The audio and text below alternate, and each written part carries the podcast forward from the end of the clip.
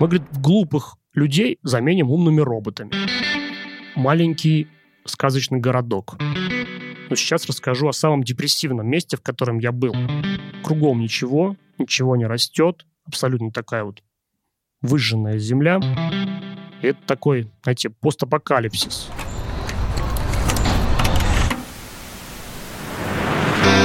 Всем привет! Меня зовут Стружинский Артём. Я на трёшке.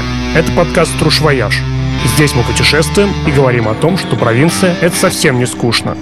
Я никуда не уехал, и значит, я в эфире. А неделю назад я уже начал рассказывать о своем проекте «Стружвояж», но тогда в основном все спилось к пафосным фразам и каким-то общим моментам. А сегодня я как раз попробую описать вам один из самых интересных выездов первого сезона. Дело было в конце ноября 2019 года, и мы уже завершали сезон по Тверской области, и по графику у нас было посещение Западнодвинского, Жарковского и Торопецкого районов. И только-только должна была начаться та самая зима, когда снег так и не выпал. Стояла такая кромешная серость, сырость, неполная неприветливость. В таких условиях довольно-таки сложно набирать какую-то группу, и поэтому я взял с собой самых таких проверенных друзей, и мы на одной машине как раз поехали в это путешествие. Для вашего понимания, все эти места находятся от Москвы где-то часов 5-6 по Новой Риге. И дальше еще какое-то время нужно именно с трассы съехать и ехать вглубь. В субботу с утра мы вначале прогулялись по городу с таким названием «Западная Двина». Чтобы вы понимали, не побоюсь этого слова, город представляет собой одну улицу длиной где-то около километра, и вдоль нее расставлены частные дома. Население города сейчас составляет где-то 5000 человек. Собственно, никакой экономики и ничего там не производят. И хоть что-то получают только бюджетники и работы мелкой торговли. Вот мы по этому суперскому городу прогулялись и дальше отправились уже вглубь района, в деревню Солово. И там нам предстояло встретиться с потрясающим человеком, героем практически, ради которого и стоило начинать наш проект. Это Романенков Андрей Александрович, который по образованию архитектор, закончил МАРХИ, а сейчас он как раз занимается восстановлением сельской церкви. Церковь в свое время была разрушена практически под основание, и когда мы туда приехали, Романенков как раз завершил работу с нижним ярусом и уже достраивал, ну, можно так выразиться, второй этаж. Прежде чем рассказать о самой технологии строительства, я как бы еще какое-то внимание посвящу, собственно, мотивации этого человека. И тут я не буду придумывать ничего нового. Я вам поставлю сейчас фрагмент нашей с ним беседы, где он как раз ответит на вопрос, зачем же он восстанавливает эту церковь. И обратите внимание на его речь. Я думаю, для любителей этнографии, для любителей культуры это просто настоящий клондайк. Андрей Александрович, скажите, пожалуйста, почему вы решили восстановить эту церковь? Тут два фактора. Фактор первый, что это связано с историей нашего рода. Вот. Тут был священником с 1900 года по 1925 год мой прадед. Тут он около церкви похоронен. Вот. И другое, что не допустить разбурения историчного памятника. Храм древний, имеет важное значение в истории Смоленщины. Это один из старейших сельских храмов Смоленской губернии. Вот. И важно не допустить его разбурения, потому что была погроза сноса храма и сооружение на его месте новодельной постройки. Вот. Я и моя мать, и наша родня этого не допустили. Кстати, вы наверняка обратили внимание на такое несоответствие, потому что наш проект вроде был посвящен Тверской области, а Романенков неоднократно делает акцент, что храм этот смоленский. Дело даже не в том, что эти земли исторически относились к Смоленской губернии, а в том, что Романенков считает, что он и сейчас живет на Смоленщине. Мы только подъехали, и я завел свою стандартную вот эту песню про то, что мой проект посвящен Тверской области, он способствует ее развитию и тому подобное. А мне Романенков сразу говорит, так, стоп, причем здесь Тверская область? Мы, говорит, в таком-то уезде, такой-то волости Смоленской губернии. Я говорю, ну как же, вот нынешние границы, мы вот приехали, Западнодвинский район. Он говорит, не, говорит, это все не считается. Это, говорит, просто, говорит, калининские оккупанты, говорит, типа там захватили во время войны, но, говорит, это исторически смоленские области, и только так. Я думаю, ну ладно, я с ним спорить не буду, но, конечно, странно, что человек вот живет в таком немножко иллюзорном мире. Теперь немножко расскажу, собственно, про то, как идет строительство. То есть это, на самом деле, довольно-таки уникальный проект, и осуществляется он по собственноручно написанным чертежам Романенкова. То есть что он делает? Изначально он копает глину. То есть прям физически берет лопаты, ее копает. Потом он из этой глины формирует такие кирпичики или цеглины, как он их сам называл. И потом он занимается обжигом этих кирпичей. То есть он строит такую как бы домну круглую, большую. И внутри этой домны он ставит столбиками эти как раз кирпичи. Этот процесс он делает, ну, примерно там 3-4 раза в год всего лишь. То есть сразу большую массу кирпичей он обжигает, а после, ну, то есть доводит температуру где-то там до 1000 градусов, и затем разбирает некую такую дверь, и оттуда все эти кирпичи обожженные уже вытаскивают.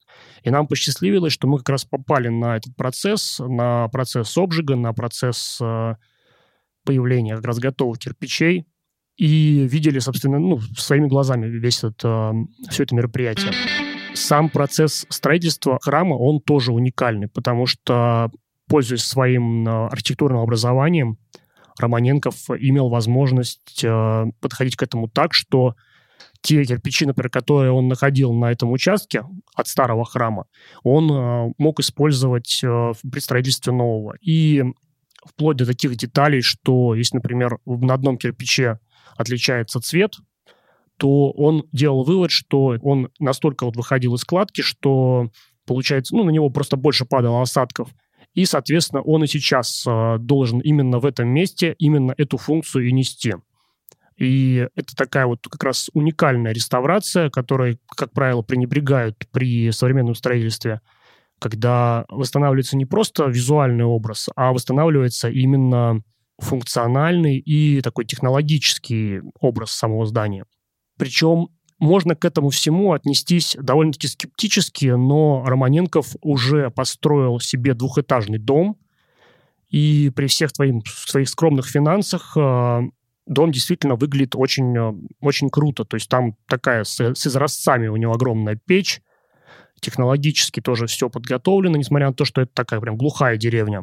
И очень забавно он отвечал на некоторые вопросы. Например, мы его там спрашиваем, говорим, вот, вы живете в таких тяжелых окружающих условиях. Он говорит, нет, условия, говорит, классные, у нас очень плодородная земля, очень изобильная. Я говорю, ну, людей очень мало. Он говорит, а зачем нам люди? Мы, говорит, глупых людей заменим умными роботами. Ну, то есть я не пытаюсь показать, что это вот такой пример для подражания. Уж слишком он оторван от реального положения дел и слишком глубоко живет в таком вот созданном для себя иллюзорном мире.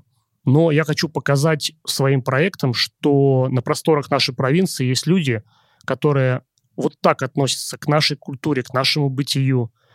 И для меня как раз бесценно, что именно такие элементы, они могут дать некий ключ к пониманию того, как устроена вся жизнь в нестоличных территориях.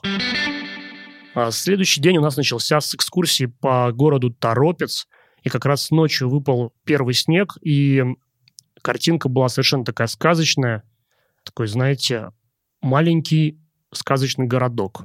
И вся эта экскурсия, привет, Света, была пронизана любовью к родному городу, и нас она тоже зарядила любовью к нему. После этой экскурсии мы поехали в деревню Бончарова.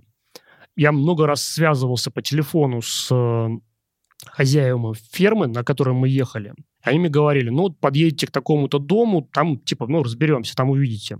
И мы едем, такая абсолютно глухая, депрессивная деревня, то есть ничего вроде как не предвещает того, что здесь что-то может работать.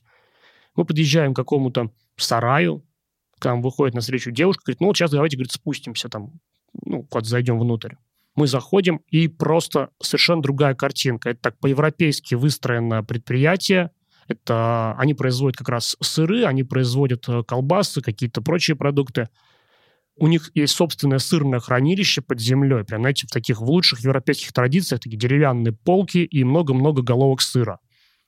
И я спрашиваю, ребят, а что вас мотивировало переехать именно в такую деревню? Они говорят, а мы сами из Северного Казахстана, и мы поволжские немцы. И когда начался распад Союза, нам очень многие говорили, вы иноземцы, и мы не хотим, чтобы вы у нас жили. И нам пришлось вот так вот сбегать, говорит, из более крупного города, каждый раз все более маленький, и, наконец, остаться именно в таком месте, откуда просто нас некому было гнать. Их там в семье, по-моему, 10 человек, и им было очевидно, что нужно именно делать свое собственное дело, потому что только таким образом они могут такую большую семью прокормить. И вот они как раз занялись мясо-молочным производством. Опять-таки тоже суперский пример, потому что они нам довольно-таки открыто показали и сам цикл производства, и хранилище, и провели дегустацию, хотя при этом абсолютно не было у них никакого понимания вообще, куда эта информация пойдет и как мы ее в дальнейшем будем использовать. А далее мы поехали в биосферную станцию «Чистый лес». Это просто уникальный проект.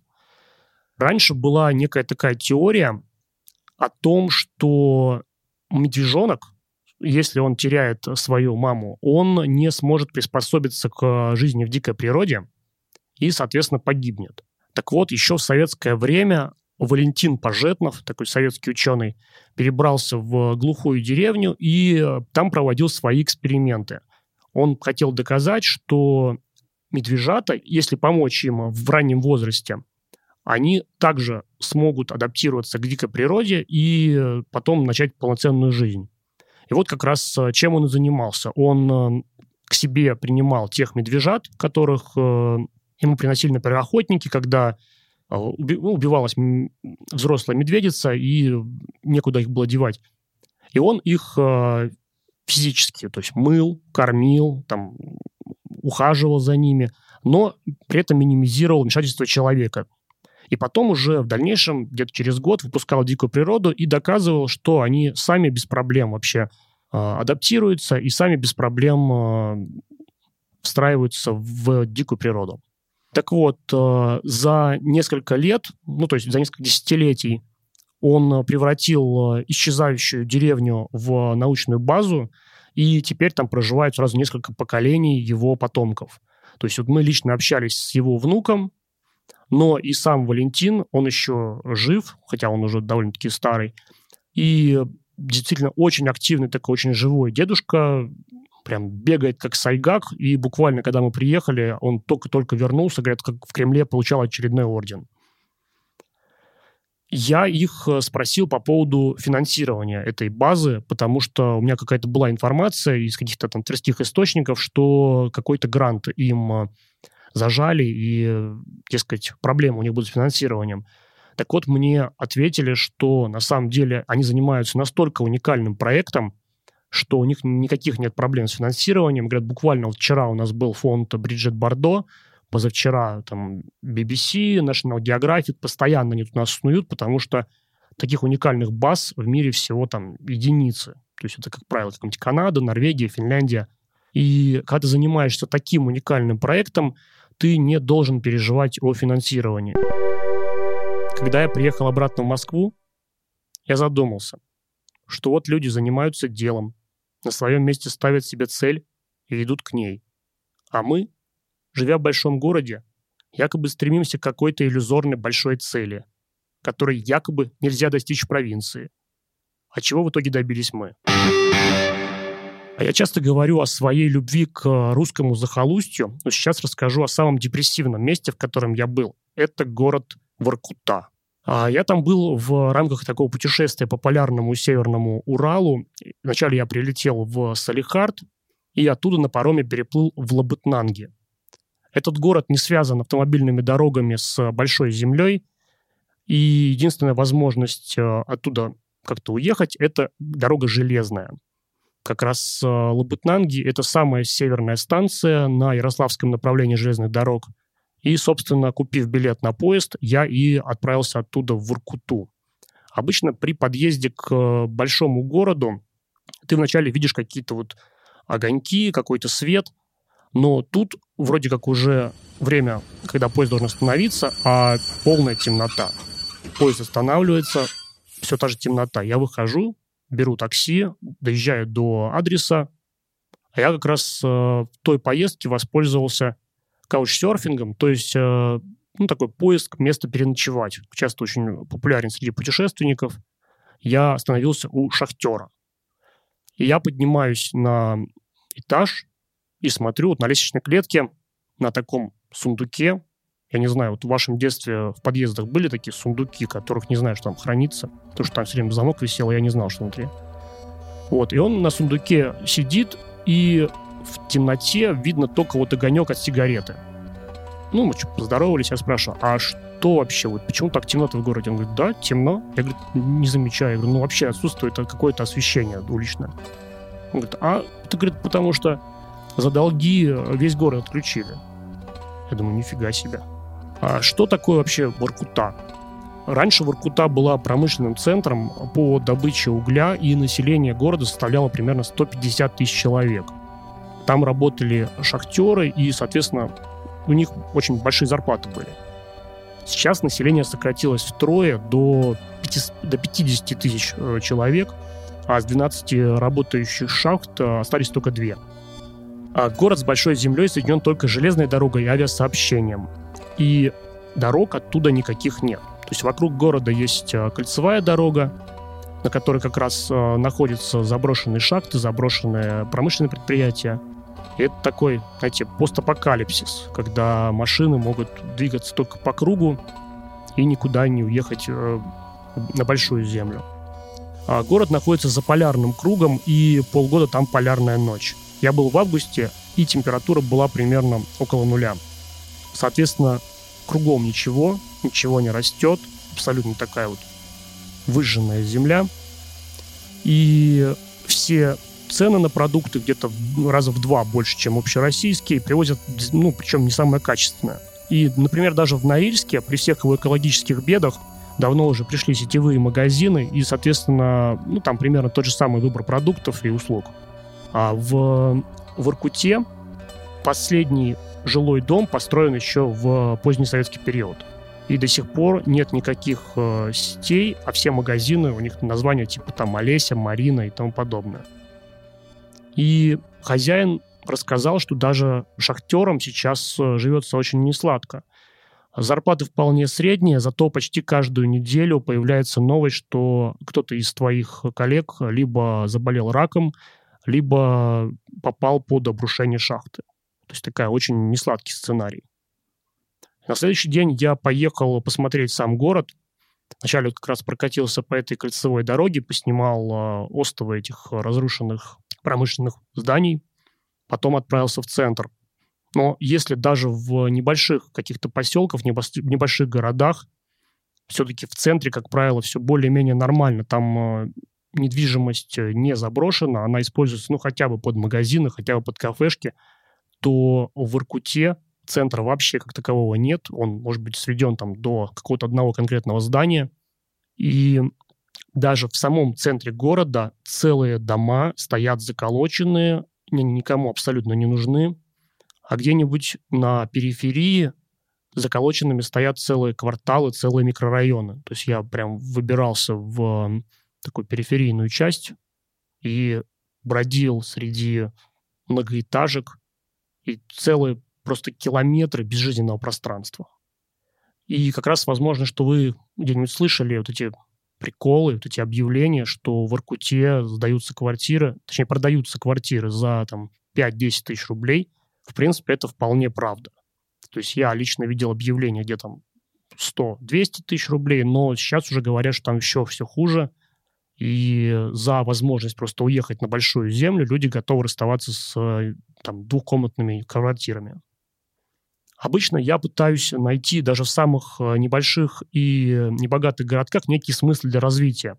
Но Воркута, лично по мне, кажется таким изначальным мертворожденным проектом советской власти, потому что в какой-то момент вместо того, чтобы строить вахтовые поселки, вахтовые города, мы решили построить полноценные города с развитой инфраструктурой и перевести туда большое количество людей. А сейчас, когда эти запасы иссякли, мы, собственно, имеем проблему и, в первую очередь, не знаем, что делать с этими людьми. И жалкая история, но, к сожалению, я думаю, что когда-нибудь такая же участь коснется и условного Норильска, и наших нефтегазовых городов типа Уренгоя, Сургута и тому подобное.